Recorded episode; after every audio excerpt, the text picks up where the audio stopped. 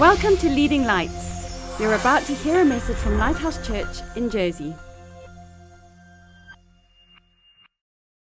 You and I are in a war. You may not realize it, but that doesn't change the fact that you are in a war. The weapons of your war, you say, wow, what, what war am I in? I'm, I'm just ambling through life. You're in a war and it's for your mind. But the weapons are not carnal. They're not things that you can normally understand. They're not the things you would normally use to overcome a problem or, or a challenge. It's, it's not your normal way of, of approaching life. The weapons of our warfare are not carnal, but they're mighty in God. And now he's going to tell us what these weapons do. And he talks about strongholds, arguments, thoughts. Listen to this. They're mighty in God for pulling down strongholds. Imagine a, a, fortress built of stone where there's big stones on the bottom and then smaller stones, and they're all fitted together and they're fitted into a, a huge big fortress, a stronghold, a tower. Each of those stones, dear friend, is a thought in your mind. Just Keep that in your mind right now. They're mighty in God for pulling down strongholds. Then he goes on to describe a stronghold. We cast down arguments. You know, an argument is this where I say, I am saying to you, this is true. And you say, no, it's not. And I say, yes, it is for these reasons. And you give me reasons back. And then I say, no, but your reasons are wrong. My reasons are right. This is true. And then you say, oh, okay, that's true. And then I say, and if that's true, then it follows that this is true. And then we go through this argument process again. And eventually you agree. And then I say, and if that and that is true, and this is true, then this is true. And I'm building a fortress, a stronghold of arguments in your mind. And I want to tell you that the world around you, orchestrated by the devil, is building strongholds of arguments in your mind, and it's been going on from when you were a baby in the cradle till today, and there are huge strongholds of every imaginable type in your life that are arguments and strongholds that are different to what God says. Listen to what he goes on to say. We cast down arguments and every high thing that exalts itself against the knowledge of God. At the top of every stronghold, at the top of every pile of arguments, is a conclusion that is a high thing that exalts itself against the knowledge of God. There's the knowledge of God and what God says is true, and there's this high thing that exalts itself against that. And when I come and preach God's word to you, there's this clanging voice saying, That's not true, that's not true, that's not true in your mind, and you don't even realize why is that high thing exalting itself against the knowledge of God? And so you try and push aside the clanging voice, the high thing that exalts itself against God's knowledge. You, you try and push it to one side. But the problem is, it's built on years and years of big argument stones, logical conclusions that are built on top of each other. And the high thing is the pinnacle, but the, the way to demolish it is to go all the way to the bottom and start ripping out the foundation arguments that are against God. And then he goes on to say, we bring every thought into captivity to the obedience of Christ. Every thought. Every thought. You wake up in the morning, you think, should I have shreddies or toast? Every thought. You say, should I wear this or that? Should I relate to that person like this or that? Should I answer that email? Should I call that person? Should I watch this TV show? Should I go to this place? Should I take that job? Should I marry this person? Every thought We've got to take it into captivity to Christ. And every thought has a thought that comes from God, and there's a high thing that exalts itself against the knowledge of God. And you have a choice of how am I going to respond. And I want to say to you that your whole destiny in life, your whole success and happiness and fruitfulness as a Christian, everything in your life depends not on how you act, not upon how other people react to you, but upon your thought life and upon these bricks of arguments that are in your life. And if you're not aware that there's this battle going on, you are not demolishing your logical arguments that have been built up over years and decades and that are exalting themselves against the knowledge of God. Now let's look at 2 Peter 1, verse 3. His divine power. That's the wonderful God. You know, God doesn't leave us with these stone arguments that keep us away from Him. He doesn't leave us there. He came in the person of Christ. He showed us by Jesus' life and by His words what His truth is. His divine power has given to us, has given. You know, I'm not an expert in Greek, but I looked this up. And when it says has given to us, it says it's a type of Greek word or phrase that means it is a deed that is forever done and settled in the past. It is once and for all done and given. God has given to you and me, because of Jesus' death on the cross, God and His divine power, not human power, His amazing divine power has given to us, to you, all things you know, when it says all things, that means all things. It leaves nothing out. All things that pertain to life and godliness. Life is the word Zoe, which means the life that God gives, the supernatural life, the life that is physical but also eternal, the life of God that God breathed into humanity in the Garden of Eden, and that, that, Jesus came to show the life of God. He has given you and me all things that pertain to life your health, your provision, your relationships, your happiness, your plans, your direction, everything, all things. He has given you all things that pertain to your life. You say, Oh, but I don't have enough.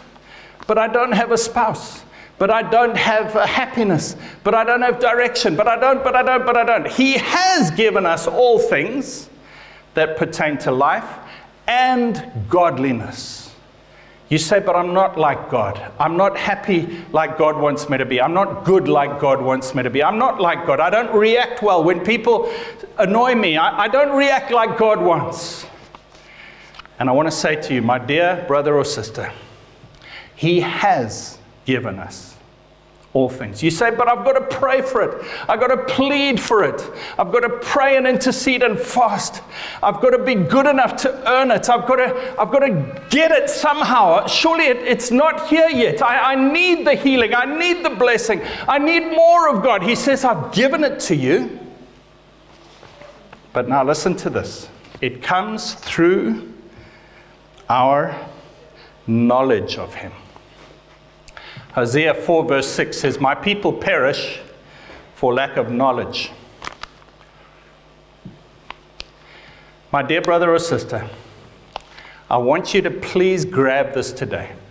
You can cry and plead and beg and fast and get others to pray with you and try and be good enough and try and earn God's blessings. And He says, I can't give you more than I've already given you. I've given you all things that pertain to life and godliness. There's nothing left out.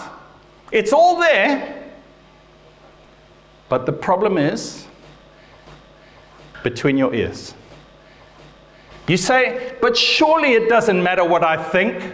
So I think this, and I learned this as a child, and I've got this wrong idea about relating to people that are different to me and, and different genders and, and the, this way of talking, and I've got all these wrong ideas, and I react angrily, and it doesn't matter what I think, God must still just come through with a miracle. He says, I've given it to you, but the problem is the way you think. There's these massive stones of arguments that at the top of them has a high thing that exalts itself against the knowledge of God, and until you get rid of that, that thing and replace it with a building on my word, you will never enjoy all the good things that I have for you. And I want to be honest with you 95% of my job as a pastor and a teacher of God's word is this it's speaking God's word in a way that put, makes it clear and says to people, these are the high things, these are the fortresses and the arguments and the strongholds. This is God's word. Now let's demolish this and let's build this. And that's really all that I do. And when I look back at my life over the last 30 years, since I was 17, when I gave my life to the Lord, all the growth and progress and, and great things that God has done in my life have come about through demolishing an argument that I learned. You know, when I was a kid, I learned that uh, racism was okay. I grew up in a society that said racism is okay. In fact, everybody around me was racist, and I found myself thinking that way. And I had to learn from God's word. Others could tell me racism is wrong, but that doesn't change you because it's another person's opinion. It's when God's word comes in, and now you've got a choice. You've got this fortress, this stronghold built up from when you were tiny with all these different arguments and reasons why racism is okay, and you've got God's word that says we are all of one blood. And now you put the two together. And the choice comes to say, I've got these weapons that are mighty in God for demolishing arguments and pulling down strongholds. I'm going to chuck that out. I'm not just going to try and put God's word on top of that other foundation. No, I've got to demolish that and replace it with this. And out of that comes joy and life and peace. Amen? And I, I, I I plead with you. I, I, I, want so much for you to have the joy and the, the fruitfulness that I've seen in my life from God's word being put into place in our hearts. You know, in Matthew 7, Jesus said, The foolish man builds his house on sand those are those arguments that are not built on God's word. But the wise man builds his house, house on the rock, which is God's word. And when the storms and the floods come, the house built on the rock stands, but the house built on the, sta- on the sand will fall. And I plead, I don't want your house to fall. It may happen in this lifetime where problems come against you, and suddenly all those things you thought were true just get ripped out from under you. Or it may come at Judgment Day where Jesus says, Is what you thought really true? And you realize, I built my whole life on false arguments that were not true.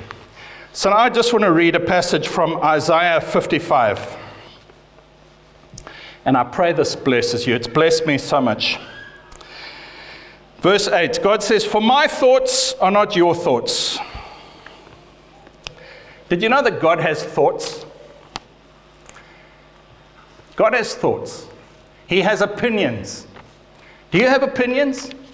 Do you have preferences? Have you ever been in a group where five or six people are talking and someone says, I think this, and someone else says, I think that, and someone else says, Well, I think this? And there's the tendency and the temptation within us to think, A, it's okay to think whatever you like. There's no such thing as truth. It's just whatever anyone wants to think. If they think that, well, that's up to them. If they think that, that's okay. Everyone's thoughts are as valid as everyone else's. I want to tell you that God's thoughts are the only ones that are valid. And we need to get his thoughts. We need to say, God, what is your opinion on this matter that, that we're talking about right now? God, what is your opinion? Listen to what he says.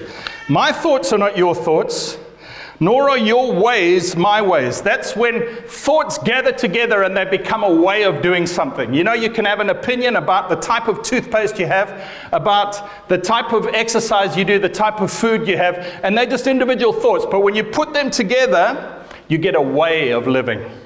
I brush my teeth like this, and I eat like this, and I, and I exercise like this, and it makes me healthy, and it makes me do well. Uh, uh, ways of thoughts gathered together. God says, Your thoughts and my thoughts, your ways and my ways are very different. And listen to what he says about how different they are. As, as the heavens are higher than the earth, so are my ways higher than your ways, and my thoughts than your thoughts. How much higher are the heavens than the earth? How much greater are God's thoughts than your thoughts? You can go several kilometers up and you're in the, still in the atmosphere of the earth and you're in the heavens. And that's a lot higher than we are now. I mean, when you're up there, you look down and it, you can just see little specks of things that are countries and cities. I mean, you can get really high. But then we go even further. We go to the moon.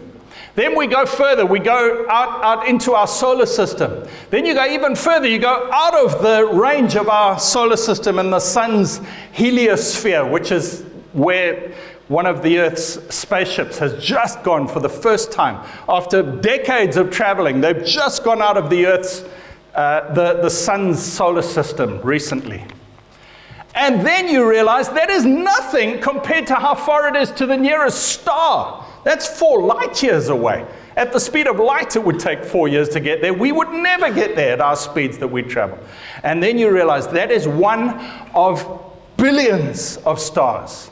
And the distances are so mind blowing that the universe is so big we can't even comprehend it. And God says, I made all of that. You say, why did God bother to make such a huge galaxy? I'm trying to show you, God says, how much bigger my thoughts and ways are than yours. He says the laws of physics still apply wherever, however many millions of light years away you are. Gravity and all the laws still apply. The basic principles of my thoughts and your thoughts are the same. But the size and the magnitude and the complexity is so much greater, you can't even begin to understand it. But now listen to what he says. For as the rain comes down and the snow from heaven, and do not return there, but water the earth and make it bring forth and bud, that it may give seed to the sower and bread to the eater, so shall my word be that goes forth from my mouth. It will not return to me void.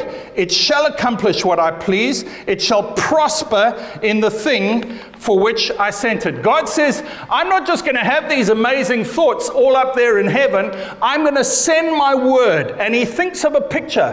What can I p- think of to show them? Ah, rain. Rain comes down from the sky and it produces a crop and fruitfulness and harvest and beauty and bounty. He says, My word has come down from heaven and it's been spread abroad. The whole world has access to it.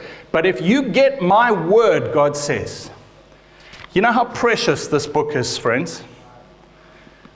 You know how precious it is. You know, for so many centuries, between the year about 400 AD and 1500 AD, the Word of God was unavailable to pretty much the whole world. And it was called the Dark Ages because the Word of God brings light and life and enlightenment and peace and health and science and understanding and joy and peace. The Word of God is God's amazing thoughts, those infinite thoughts, put in a way that you and I can understand. It's not all of God's thoughts. It's enough for you and I to get them and for it to change our lives and for us to be set on a course to heaven. You know, God could have put it in bullet point form. He could have said, This is true, and this is true, and this is true, and this is true, and this is true. But you know how he decided to do it? He decided to do it through people writing history and people writing letters. He said, I'm going to write down history and I'm going to write letters through people to other people. And when the 2019 Christians read it, it'll be enough for them to understand my thoughts and my heart and my ways, those infinite ways that are so much greater than humans. There'll be enough in there for them to be able to see and understand my heart and my thoughts. And as they digest those and as they go in, just like the rain soaks into the soil, it'll start to produce a harvest, a fruit, a crop in their lives. My dear brother or sister, I must plead with you and say, what are you doing about demolishing those arguments? And the way you're going to do it is by allowing these miraculous thoughts of God that are in His Bible to seep into your heart. He goes on to just explain what happens. He says, you, When you do this, verse 12, you shall go out with joy and be led out with peace. The mountains and the hills shall break forth into singing before you, and all the trees of the field will clap their hands. You know, when you get the supernatural thought power of God inside you, and it becomes a part of you and it starts to change you and you've demolished those wrong thoughts and you built some of God's life-giving thoughts. You go out and there's joy and peace and you see mountains breaking forth in front of you and, and praising God and you say how is this happening? You know I look at the miracles. I thought when I moved from Africa to Jersey I thought I'd seen enough miracles for my whole life. I really did. I'd seen some astounding miracles. I thought I've seen enough. But I want to tell you, the last 10 years that we've been in Jersey, I've seen so many astounding miracles that it just blows my mind. And it makes me realize God hasn't even started. There's so much more to come when you, when you put his word in, it, it seems counterintuitive. You think the weapons that I fight with should be carnal. I must use planning and strategy and common sense and, and, and the ways that everyone else tells me. But he says, no, no, just get my word. These supernatural thoughts, just let them seep into your heart. And as they grow, you go out, there's joy and peace, and you see things breaking forth in front of you. You say, How did that happen? How did that miraculous provision happen? How did that person agree to this? Why did that TV station contact us? Why did this happen? Why did that happen? Ah, the Word of God is starting to break things open in front of me. It's amazing. And then he goes on to say, Instead of the thorn shall come up the cypress tree, instead of the brier shall come up the myrtle tree. And it shall be to the Lord for a name, for an everlasting sign that shall not be cut off. Fruitfulness, fruitfulness, fruitfulness. I've just got two more scriptures, and I don't have time to go into them in detail, but they're very similar to this. Psalm 1 says this Blessed is the man who walks not in the counsel of the ungodly, nor stands. So, so imagine now, this is the man. He can walk in the counsel of the ungodly. That's you and me. We grow up as babies and we learn to walk. And even if your parents are Christians, the influences around you from your parents, because they're just frail humans, even if they're believers, but also the world around you means you're getting the counsel of the ungodly. So you're learning to walk, and while you're walking, you're hearing the counsel of the ungodly. And then he says, nor stand in the path of sinners. You get a chance at some stage to say, Where am I going to stand in the path? The way. You remember thoughts gather together into a way? Which path am I going to stand into? Is it going to be God's path or the path of sinners? And many of us chose at some stage in our lives, we were walking and we were hearing the counsel of the ungodly, and we chose, I'm going to stand here with these people and I'm going to stand in the path of sinners. I'm going to let their words influence me. And then he goes on to say, Nor sit in the seat of the scornful. This is now where you settle down. I was walking, then I was standing, now I'm sitting in the seat of the scorn. Now this is who I am. And the scornful people are speaking to me. And I'm getting all this counsel, and it's building strongholds and arguments that are high things that exalt themselves against the knowledge of God. He says, Blessed is the man who does not walk, stand, or sit where the sinners speak, but his delight is in the law of the Lord his delight. You know what delight is? When you've been working all day and you're hungry and you're thinking about that beautiful meal that's going to be waiting for you at home, that's delight. Delight is when you're tired and you realize, you know what, I've got an afternoon off. I can do whatever I like. Let me play that video game. Let me watch that TV show. Let me go to a movie. Let me go for a walk. Let me play that sport. Ah, the Word of God. That's my delight. He says, his delight is in the law of the Lord, and in his law he meditates day and night. He lets it soak and seep into his heart. He lets the words just germinate and ruminate and find a home in his heart. He's thinking, what does the parable of the sower really mean? Why did Jesus say, what is that all about? Why does God say, my word is like water, rain that comes? And, and he meditates on it. He will be like a tree planted by the rivers of water that brings forth its fruit in season, whose leaf shall not wither, and whatever he does shall prosper. The ungodly are not so, but are like the chaff which the wind drives away. God, I want to be like that man, blessed.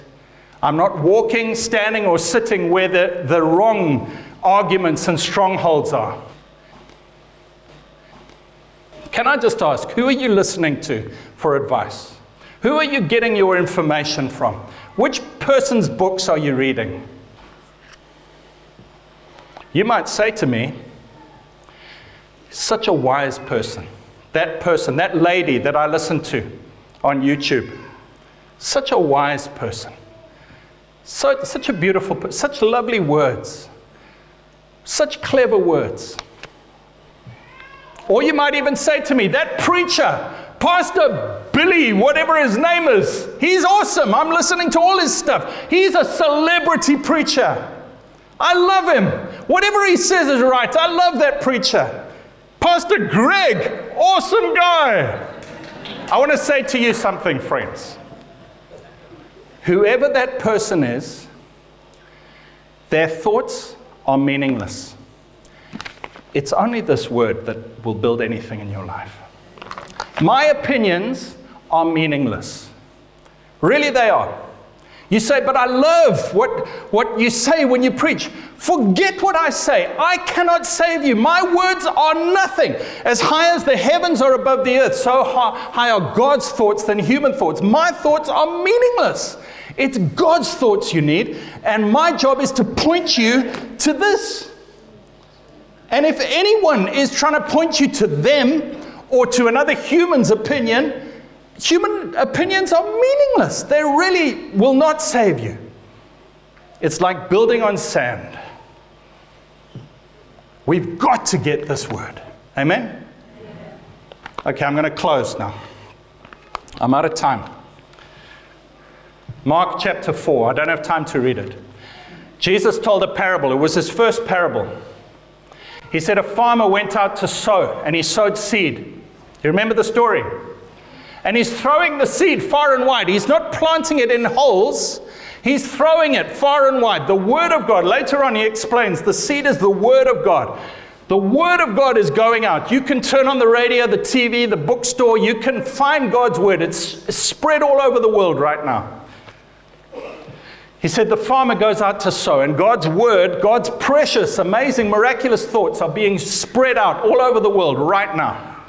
But the soil that it lands on, that's you and me, my friend.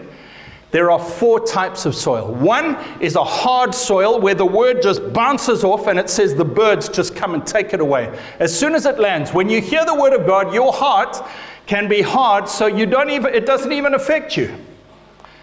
There is no result, no fruit, no blessing, no life comes out of that type of soil.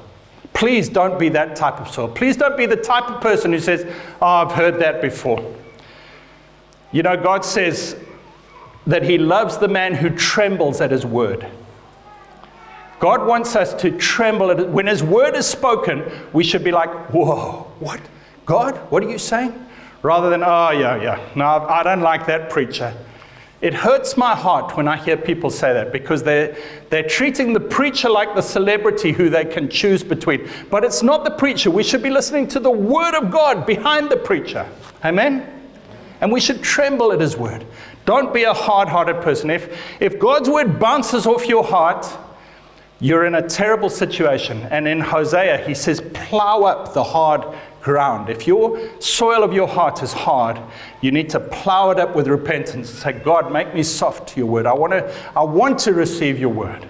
The second type of soil receives the word gladly, but very shallowly. He says they receive it gladly, but as soon as there's trial or temptation or trouble, then it dies because they haven't gone deep. They haven't said, God, I'm taking your word in deep and I'm making a commitment to what I hear. And this, I believe, is many of us in the West. We love this preacher, we love this book, we love this song, and we take it in shallowly. But as soon as somebody gives us trouble, or there's some test or some problem that comes about, we say, Oh, I'm ditching the Word of God. I'm going back to this argument, this fortress that I built up, which is worldly ways. He says, let the word go deep where it cuts into your heart, and you say, I'm going to make a decision that lasts for the rest of my life based on what I've heard. That's the second type of soil. The third type, he says, there are weeds growing up in the soil, and when the word comes, it finds root and it grows up, but the weed has not been ripped out, and so the weed chokes the word of God and it doesn't bear any fruit. Many of us hear the word of God, and it's challenging us to uproot, to demolish a stronghold that is against it. But rather than demolish it, we say, I'm going to let the word grow up alongside this thing. I'm going to take God's word, but I'm not going to repent of that thing. I'm going to let the two grow up together. And he says the weed will choke the word of God and it will never produce fruit. But he says, if you open your heart, if you tremble at his word, if you allow it to go deep and you make a decision when you hear God's word, if you uproot the, the thinking that's against God's word and throw it out, then you will produce a harvest, some 30, some 60, some 100 fold. And you know, that's the power of a seed, is one seed can produce not just a hundred seeds, but a hundred plants which all have seeds in them. The fruitfulness of God's word is miraculous. Those mighty thoughts that are higher than the heavens above us, if you get a seed of God's thought in your heart and you allow it to germinate, the fruit that will come out of it is extraordinary. Thanks for listening. Please visit leadinglightsnetwork.com for more resources and subscribe to our podcasts on iTunes. And please consider supporting this ministry financially by making a donation on the giving page of leadinglightsnetwork.com or lighthousejersey.com.